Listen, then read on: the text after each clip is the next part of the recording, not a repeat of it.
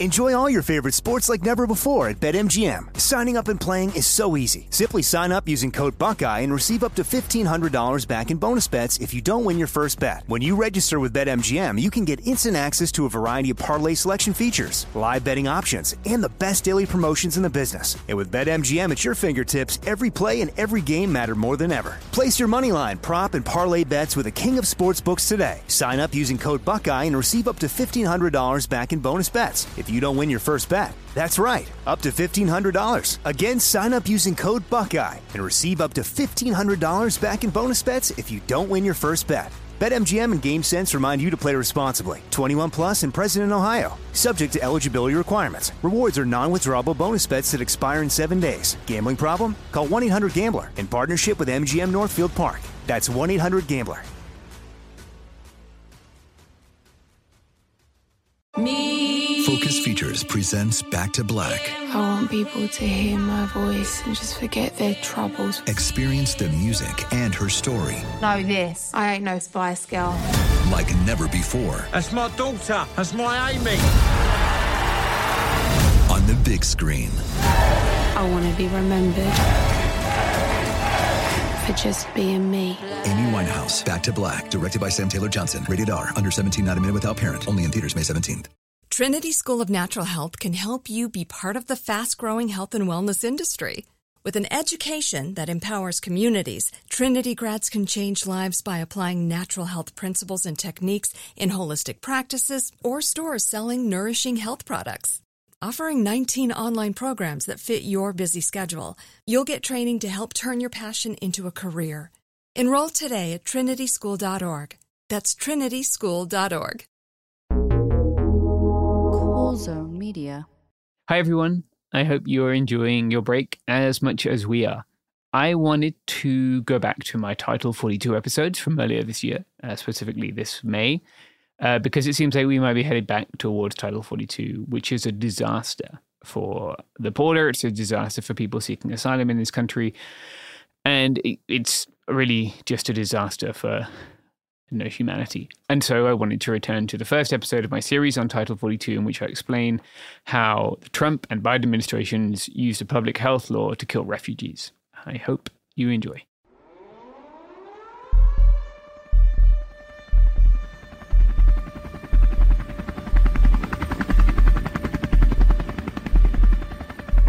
You probably don't remember the passage of Title 42, let alone that of Title 42, Chapter 6A, Subchapter 2, Part G, Section 264.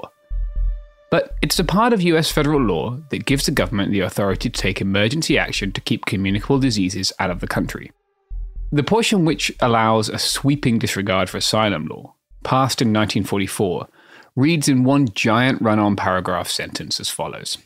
Whenever the Surgeon General determines that by reason of the existence of any communicable disease in a foreign country there is serious danger of the introduction of such disease into the United States, and that this danger is so increased by the introduction of persons or property from such country that a suspension of the right to introduce such persons and property is required in the interest of the public health, the Surgeon General, in accordance with regulations approved by the President, shall have the power to prohibit in whole or in part the introduction of persons and property from such countries or places as he shall designate in order to avert such danger, and for such period of time as he may deem necessary for such purpose. Before President Donald Trump's administration used it on March 20th, 2020, it had been used only in 1929 to keep ships from China and the Philippines from entering US ports during a meningitis outbreak. But in March of 2020, when you probably weren't paying much attention because the world was falling apart, or when I'd just returned from a work trip to Rwanda, where I was months before any precautions appeared in the USA, screened for a novel coronavirus, the Trump administration cited this public health law in instructions to the Department of Homeland Security on restrictions for migrants entering the United States. That very same day, the Center for Disease Control Director Robert R. Redfield relied on this regulation to issue an order suspending the introduction into the United States of certain individuals who had been in quote unquote coronavirus impacted areas and, quote, who would be introduced into a congregate setting at the port of entry or a border station. This includes individuals coming from Canada or Mexico who would normally be detained by CBP after arriving at the border, people including asylum seekers, unaccompanied children, and people attempting to enter the United States between ports of entry. Citing the new CDC order, that same day, the Border Patrol began expelling individuals who arrive at the US Mexico border without giving them the opportunity to seek asylum. Reports indicate the CDC scientists expressed opposition to the invocation of Title 42, arguing that there was really no public health rationale to support it. Ever since then, public health experts outside the CDC have continued to agree, arguing that while international borders largely remain open to other travelers, there is no need to turn away refugees and expel them to their home countries or send them to Mexico. Despite this, DHS has been applying Title 42 to migrants for three years since then and people have been turned away without getting a chance to plead their case for asylum three million times. Now, Trump is no longer president, but Title 42 has persisted. It's actually persisted for much longer under Biden's watch, two years and four months, than it did under Trump, 10 months. But we'll get to that part later. First, Let's look at what this bureaucratic wrinkle does when it's applied for three years across a land border spanning 3,145 kilometers, that's 1,954 miles for the Americans listening, at a time when climate change, economic decline, and state and non state violence are driving more and more people towards the USA's southern border in the hope of a better life. We're talking about Title 42 this week because it ended on May 11th. In a sense, this marks an important change in immigration law, but in a sense, it doesn't. Immigration was complicated and cruel for migrants and profitable for people on both sides of the border before March of 2020. And it's the same after Title 42 has gone.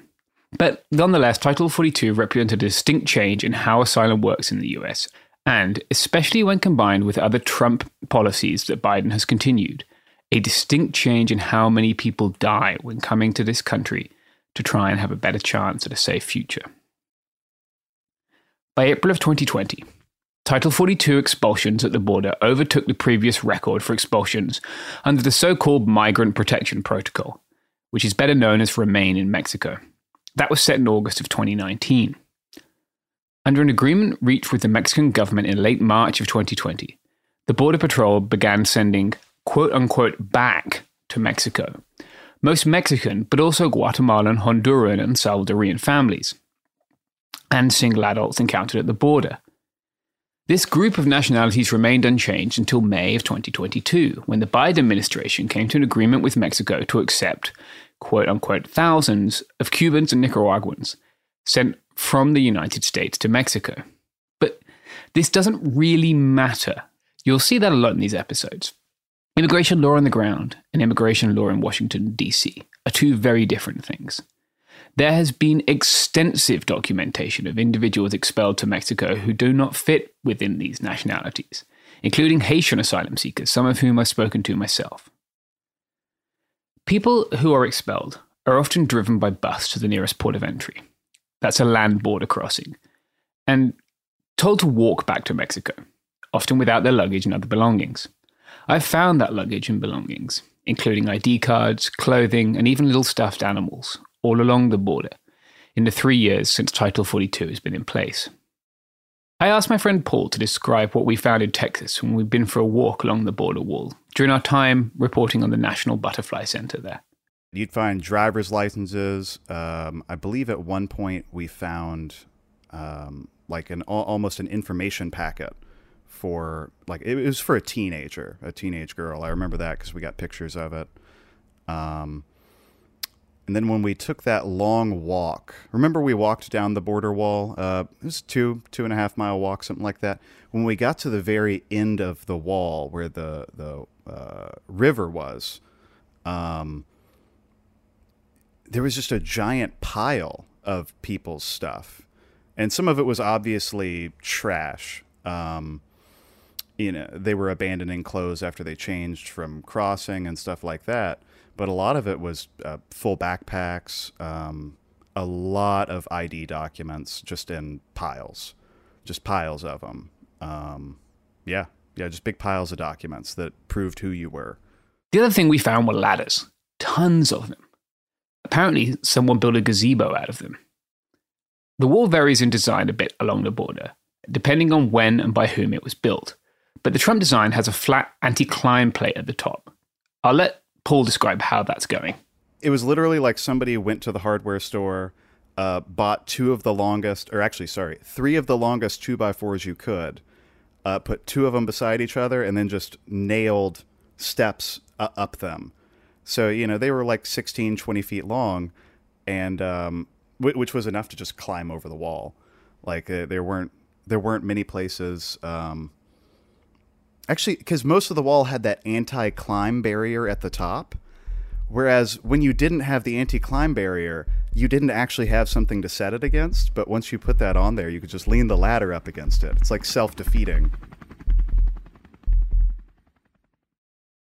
Enjoy all your favorite sports like never before at BetMGM. Signing up and playing is so easy. Simply sign up using code Buckeye and receive up to $1,500 back in bonus bets if you don't win your first bet. When you register with BetMGM, you can get instant access to a variety of parlay selection features, live betting options, and the best daily promotions in the business. And with BetMGM at your fingertips, every play and every game matter more than ever. Place your moneyline, prop, and parlay bets with the king of sportsbooks today. Sign up using code Buckeye and receive up to $1,500 back in bonus bets if you don't win your first bet. That's right, up to $1,500. Again, sign up using code Buckeye and receive up to $1,500 back in bonus bets if you don't win your first bet. BetMGM and GameSense remind you to play responsibly. 21 plus and present in Ohio. Subject to eligibility requirements. Rewards are non-withdrawable bonus bets that expire in seven days. Gambling problem? Call 1-800-GAMBLER in partnership with MGM Northfield Park. That's 1-800-GAMBLER. Me. Focus Features presents Back to Black. I want people to hear my voice and just forget their troubles. Experience the music and her story Know this. I ain't no Spice Girl. like never before That's my daughter. That's my Amy. on the big screen. I want to be remembered for just being me. Amy Winehouse, Back to Black, directed by Sam Taylor Johnson. Rated R, under 17, not a minute without parent. Only in theaters May 17th. Trinity School of Natural Health can help you be part of the fast growing health and wellness industry. With an education that empowers communities, Trinity grads can change lives by applying natural health principles and techniques in holistic practices or stores selling nourishing health products. Offering 19 online programs that fit your busy schedule, you'll get training to help turn your passion into a career. Enroll today at trinityschool.org. That's trinityschool.org.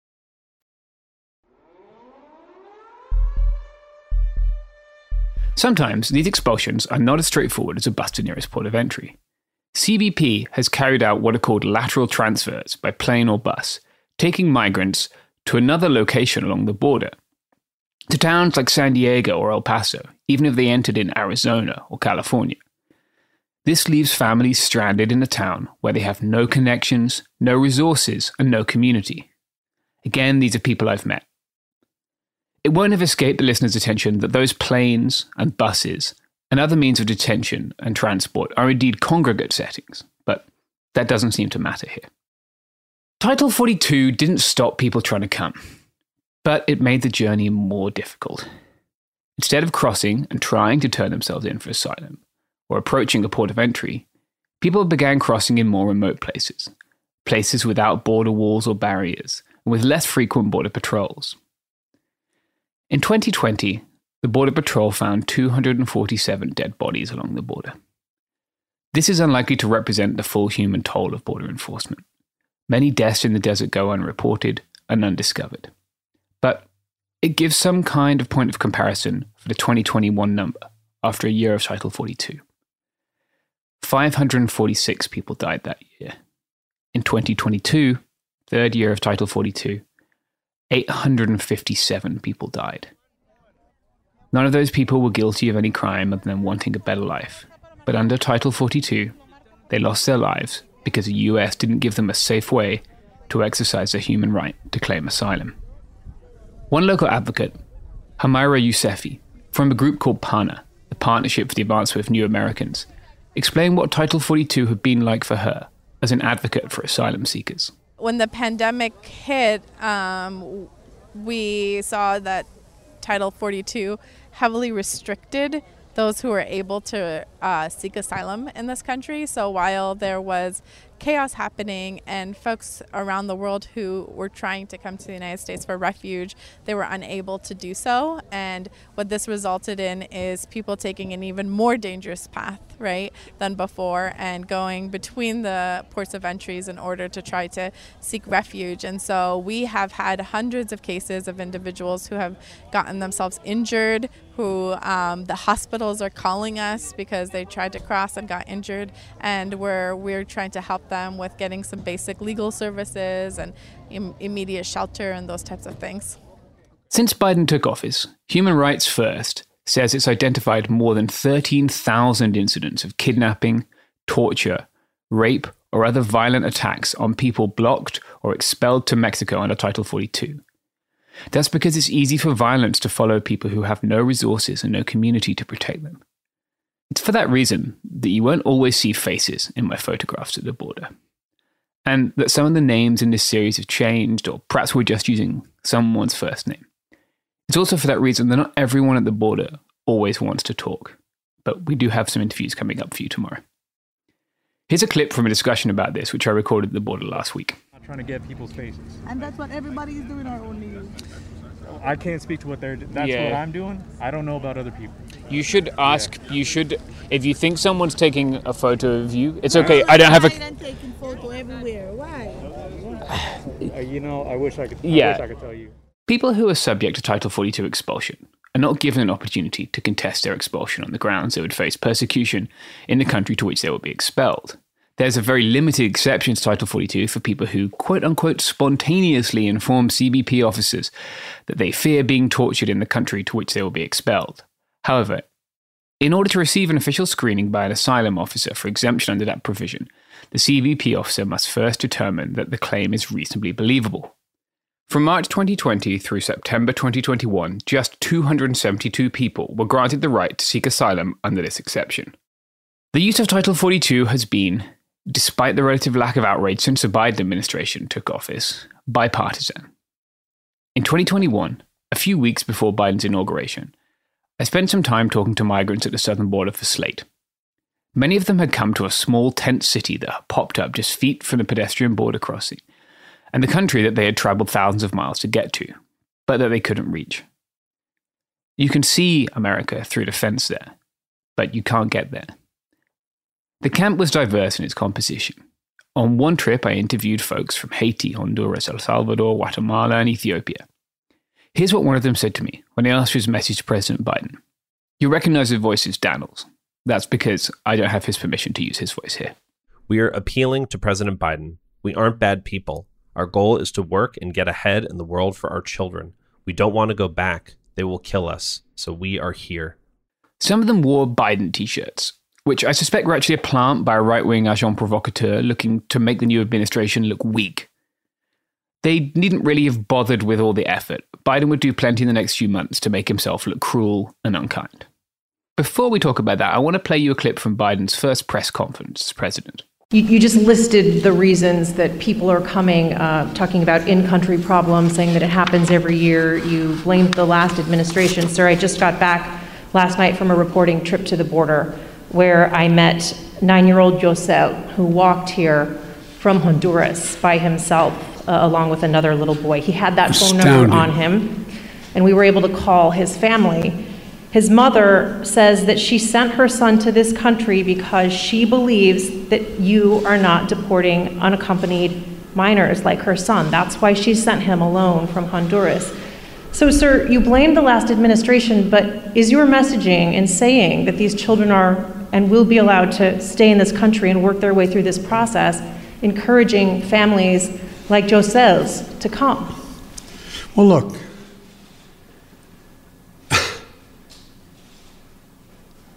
the idea that I'm going to say, which I would never do, that if an unaccompanied child ends up at the border, we're just going to let them starve to death and stay on the other side. No previous administration did that either except Trump. I'm not going to do it. I'm not going to do it. That's why I've asked the Vice President of the United States yesterday to be the lead person on dealing with focusing on the fundamental reasons why people leave Honduras, Guatemala, El Salvador in the first place. In the coming months, some of which I covered for an op ed in NBC about the Biden administration's cruel treatment of Haitian migrants, things on the border didn't get any better. Biden deported more Haitian people in a few weeks than the Trump administration did in a year. 895 people were deported in 2020 versus more than 1,200 people from January 20th to March 22nd, 2021. While making declarations about showing compassion to migrants, the Biden administration packed Haitians onto crowded planes and buses and sent them back to Haiti in the middle of a pandemic. In March, the US sent another pointed disinvitation to Haitians. The US Embassy in Haiti tweeted a picture of President Joe Biden, looking off into the distance with a caption in both English and Haitian Creole. In Creole, it read, Wen kadisa bien que. Pavini.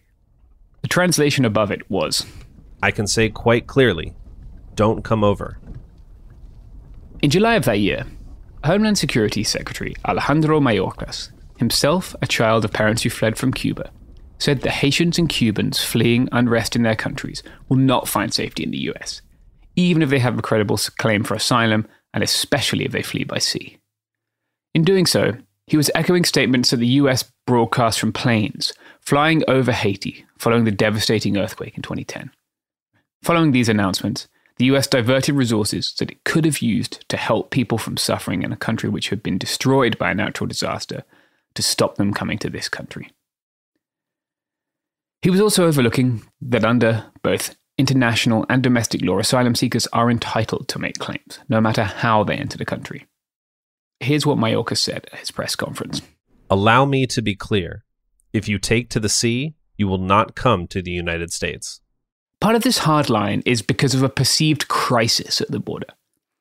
You don't have to go far on Twitter.com before you run into people like Fox News' Bill Melugin. Yep, the tampon in the coffee guy is now a border reporter and he's shamelessly repeating CBP statistics about apprehensions on the southern border.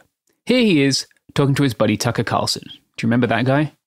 Bill Melugin has covered the border more closely than any reporter in the United States for the last two years. And today, in his estimation, the single largest caravan of illegal aliens flowing into this country in his two years of watching crossed today. He broke the story. He's got remarkable video for us. He's live at the border now. Bill, great to see you. What did you see? Tucker, good evening to you. You mentioned it right off the top. This was easily the biggest group we have ever seen during our 19 months of covering this border crisis. And they all crossed illegally into El Paso last night and we got some pretty wild camera footage to show you. Take a look at this. This was last night in El Paso, a massive caravan of over 1,000 illegal immigrants crossing into El Paso last night. Local media there reporting it was potentially up to 2,000 people and that it was possibly the biggest mass crossing in the city's history. Now, as you look at the video, you'll see just wave after wave after wave of these people walking across the river and then gathering on the U.S. side of the river where they kind of form a single file line. But it's not just Fox News doing this. You'll see NPR and other more liberal outlets quoting these same statistics without the necessary context. They're not lying. Apprehensions are higher. But that is in some part because migrants are now crossing more than once.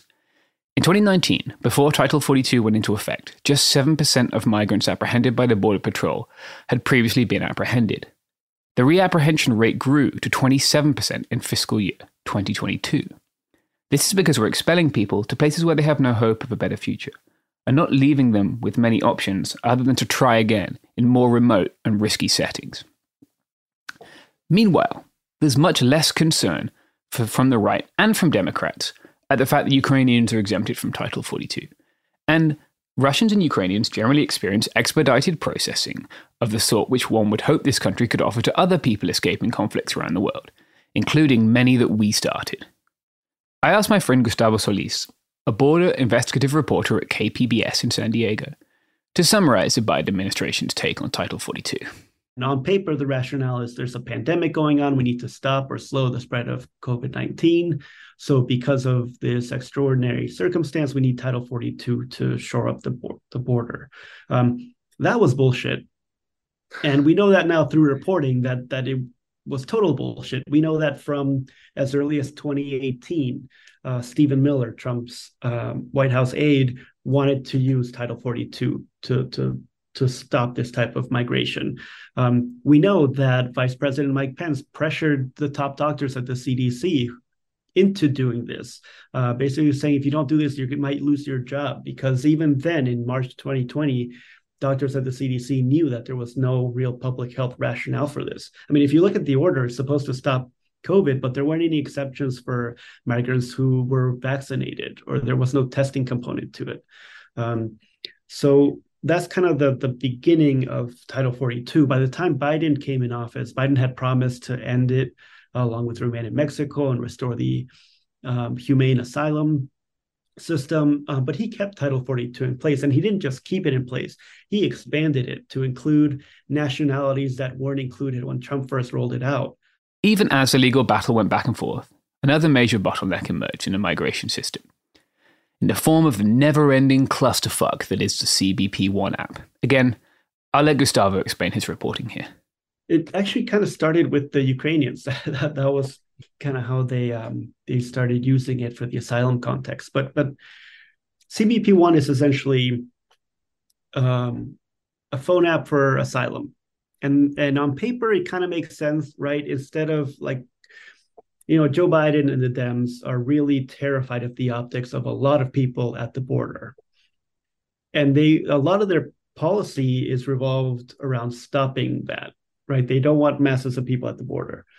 Um, the CBP One app aims to address that by telling migrants, hey, instead of coming all the way to Mexico and showing up at the border, just download this app and schedule an appointment to come here, um, and we'll vet you to see if you're uh, eligible for asylum or not. Um, another example of a policy in Washington D.C. that has like no reality in, in what's going on in the border because migrants live in shelters with really bad Wi-Fi access and they have crappy phones. Yeah. So what what I found in the reporting is that CBP one rewards people with the best phones, not necessarily people who are most vulnerable. And the story I came out with last week was about how data from the Mexican government shows that at least in Tijuana, uh, about 44% of every migrant who has gotten a CBP one application to enter the country is a Russian national and Russian nationals make up at most 10% of the overall migrant population in Tijuana. So you have this situation where a relatively affluent 10% of the population is getting almost half of these humanitarian protection appointments that are designed for the world's most vulnerable people. Um, and that's what CBP one does. Like it, it, it, they call it the Ticketmaster of asylum, and, and that's not a compliment. That is like Ticketmaster fucking sucks. Nobody likes it. I also spoke to Keba, an activist who participated in mutual aid at the border. We talked about the app because Keba has some professional insight into the technologies used. I do data science and machine learning related things for, for, for a living. And the problem of building these systems trained entirely on databases of white faces and then them not working for um, people of other um, you know, ethnic backgrounds is very well known in this field. That is a very well documented issue for more than a decade. Um, and anyone who could tell you that building a facial recognition or some kind of a camera app that does image processing and and only training it on white faces, it won't like that. This is a this is not something that I think any competent software development house would have done and not expected.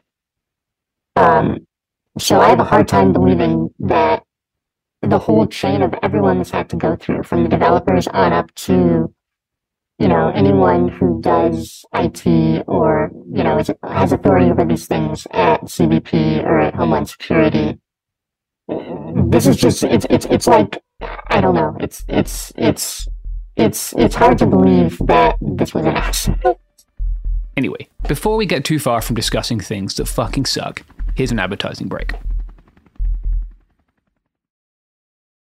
Enjoy all your favorite sports like never before at BetMGM. Signing up and playing is so easy. Simply sign up using code Buckeye and receive up to $1,500 back in bonus bets if you don't win your first bet. When you register with BetMGM, you can get instant access to a variety of parlay selection features, live betting options, and the best daily promotions in the business. And with BetMGM at your fingertips, every play and every game matter more than ever. Place your moneyline, prop, and parlay bets with the king of sportsbooks today. Sign up using code Buckeye and receive up to $1,500 back in bonus bets if you don't win your first bet. That's right, up to $1,500. Again, sign up using code Buckeye and receive up to $1,500 back in bonus bets if you don't win your first bet. BetMGM and GameSense remind you to play responsibly. 21 plus and present in Ohio. Subject to eligibility requirements. Rewards are non-withdrawable bonus bets that expire in seven days. Gambling problem? Call 1-800-GAMBLER in partnership with MGM Northfield Park. That's 1-800-GAMBLER. Me. Focus Features presents Back to Black. I want people to hear my voice and just forget their troubles. Experience the music and her story. Know this. I ain't no Spice Girl. Like never before. That's my daughter. That's my Amy. On the big screen. I want to be remembered for just being me. Amy Winehouse, Back to Black, directed by Sam Taylor Johnson. Rated R, under 17, not a minute without parent. Only in theaters May 17th. Trinity School of Natural Health can help you be part of the fast growing health and wellness industry. With an education that empowers communities, Trinity grads can change lives by applying natural health principles and techniques in holistic practices or stores selling nourishing health products. Offering 19 online programs that fit your busy schedule, you'll get training to help turn your passion into a career. Enroll today at trinityschool.org. That's trinityschool.org.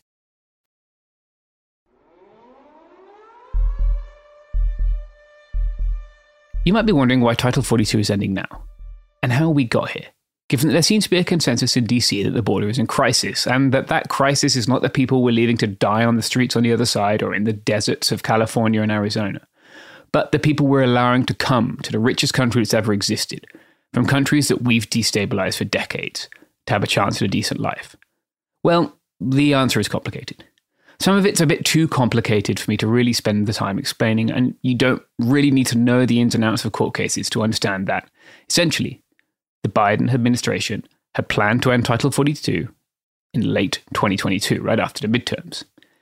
Title 42 actually became theoretically unenforceable in November of that year, thanks to a court ruling, but the Supreme Court in December prevented the Biden administration from ending Title 42 while the justices considered a request by a group of Republican led states that want to continue the expulsions, which had previously been declared unlawful by a lower court. Biden's Department of Justice had previously defended Title 42 as necessary to public health, but by the end of 2022, they were ready to end enforcement of Title 42 politically, even if they were nowhere near prepared on the ground. A coalition of Republican led states, however, managed to get a federal judge in Louisiana to prevent officials from ending Title 42 saying the Biden administration had not taken adequate steps required to terminate the policy. Then, on November 15th, another federal judge declared Title 42 unlawful, saying the CDC had not properly explained the policy's public health rationale or considered its impact on asylum seekers. At the request of the Biden administration, the judge gave border officials five weeks until December the 21st to end Title 42. 19 Republican led states asked several courts to delay Title 42's rescission indefinitely, warning that chaos would otherwise ensue. After their request was denied by lower courts, the states asked the Supreme Court to intervene. On December 27th, the Supreme Court said it would suspend the lower court order that found Title 42 to be illegal until it decided whether the Republican led states should be allowed to intervene in the case. That's some Christmas spirit for you. Eventually, with the end of the federal emergency over COVID 19, Title 42 just kind of went away. Customs and Border Protection, the federal agency which put up the most staunch resistance to vaccine mandates, would begin processing migrants under Title 8 of US immigration law on the 11th of May 2023. I'll let them summarize what they see this to mean. According to the USCIS website, individuals who unlawfully cross the southwest border will generally be processed under Title 8 expedited removal authorities in a matter of days. They will be barred from re entry to the United States for at least five years if ordered removed, and they will be presumed ineligible for asylum under the proposed circumvention of lawful pathways regulation, absent an applicable exception. What this means is that if you cross into the United States not at the port of entry, you will be assumed ineligible for asylum, and the process to remove you from the United States will begin immediately. You have a chance to file a defensive asylum claim against that, but the process can be rushed and more difficult. Despite this, and having almost three years to repair, they were by no means ready. Let's hear from Gustavo again.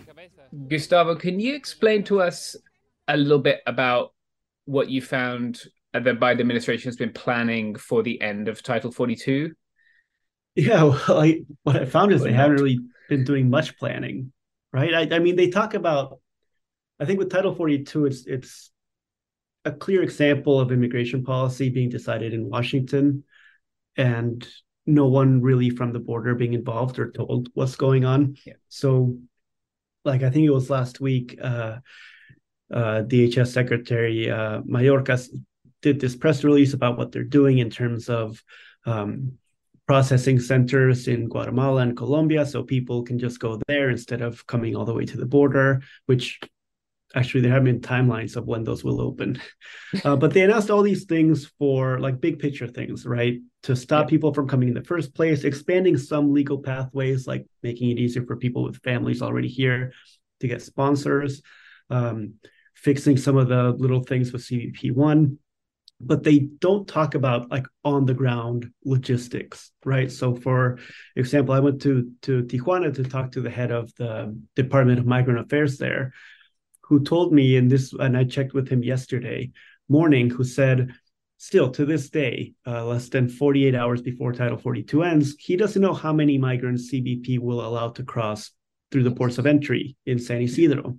Um, his guess is that maybe 200 because that's kind of the number that they floated around in december when when they originally wanted to get rid of title 42 before the lawsuit and if it's 200 he basically said tijuana's going to be screwed because 200 doesn't even cover the number of new migrants coming in and deportees being sent to tijuana so it's to like we have this bottleneck of migration in tijuana and all over the border because of title 42 for the last three years no one's been able to move and if they just open it up to 200 people, that's not really going to address any of the bottleneck. Right. There's like, I think, is it 16,000 people are waiting like an asylum application right now? Yeah. Yeah. I, I hear different numbers thrown around yeah. like 10,000, 15, 16. I, and nobody really knows because there's like a network of official shelters and there's a bunch of unofficial shelters and there's a bunch of Russian dudes staying in hotels and Airbnbs. But, but I think yeah, tens of thousands. Uh, I think 16 is a is an accurate number. I think it's instructive here to listen to the Fox News coverage of this and how much Secretary Mayorkas tries to pander to them. I want to be very clear. Our borders are not open. Homeland Security Secretary Alejandro Mayorkas says when Title 42 expires at midnight tonight, anyone who arrives at the southern border will be presumed ineligible for asylum and face consequences.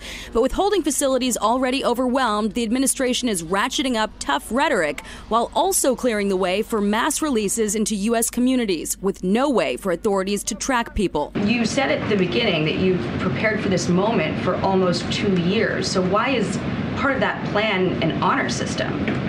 Oh, it is. It is not an honor system. They are a subject of our apprehension efforts. But under parole release, authorized by the U.S. Border Patrol chief last night, migrants do not receive an alien registration number for authorities to track them. They don't even get a court date. Instead, migrants are asked to turn themselves into ICE within 60 days to start immigration proceedings on themselves. The American people are watching this. They know what they see. They see a wide open border. Florida's Attorney General is suing the administration, arguing the parole plan is identical to a policy a federal judge struck down earlier this year year. We have confidence in the lawfulness of our actions. Plans to release migrants at bus stops, gas stations, and supermarkets was first detailed last year, according to a memo uncovered by the Florida legal proceedings. Today, Texas Governor Greg Abbott sent a busload of migrants to the vice president's residence. Greg Abbott's disgusting antics aside, there is a real attempt by the Biden administration to come to the Republican side on migration that we can see clearly here. In the hours before we expected Title 42 to die, folks like me who cover the border made plans. The day before, on the 10th, Mayorkas announced that Title 42 would be enforced up until 11:59 p.m. Eastern Time. And in San Diego, Border Patrol officers closed down the port of entry at San Ysidro, the border town just south of San Diego, for a training exercise in which they lined up in front of the cars waiting to cross the border with plexiglass shields and riot gear. Meanwhile, in between the two 30 foot border fences that divide San Ysidro from Tijuana, Border Patrol began corralling migrants. Afghans, Colombians, Vietnamese, Koreans, Angolans, Sudanese, Tajiks, and Congolese people all shared little more than a few tarps and cardboard boxes for shelter as they waited for something to happen. Despite having months to prepare and years to plan, it appears the Department of Homeland Security totally failed to create so much as a scrap of shade or shelter, and instead chose to house people detained pending processing in the open air. In tomorrow's episode, we'll hear from some of them. It Could Happen Here is a production of Cool Zone Media. For more podcasts from Cool Zone Media, visit our website, coolzonemedia.com, or check us out on the iHeartRadio app, Apple Podcasts, or wherever you listen to podcasts. You can find sources for It Could Happen Here updated monthly at coolzonemedia.com slash sources. Thanks for listening. Trinity School of Natural Health can help you be part of the fast-growing health and wellness industry. With an education that empowers communities, Trinity grads can change lives by applying natural health principles and techniques in holistic practices or stores selling nourishing health products. Offering 19 online programs that fit your busy schedule, you'll get training to help turn your passion into a career. Enroll today at trinityschool.org. That's trinityschool.org. Xfinity has free premium networks for everyone this month, no matter what kind of entertainment you love. Addicted to true crime? Catch killer cases and more spine-tingling shows on A&E Crime Central. Crave adventure? Explore Asian action movies on Hi-YAH. Searching for something extreme? Check out skating, snowboarding, and more on Fuel TV Plus, the global home of action sports. And find crowd-pleasing bops on iHeartRadio's Hit Nation playlist. There's new free shows and movies to love every week. Say free this week in your Xfinity voice remote. This is Malcolm Gladwell from Revisionist History. eBay Motors is here for the ride. With some elbow grease, fresh installs, and a whole lot of love, you transformed a 100,000 miles and a body full of rust into a drive that's all your own. Brake kits, LED headlights, whatever you need, eBay Motors has it. And with eBay Guaranteed Fit, it's guaranteed to fit your ride the first time, every time, or your money back. Plus, at these prices, you're burning rubber, not cash. Keep your ride or die alive at ebaymotors.com. Eligible items only, exclusions apply.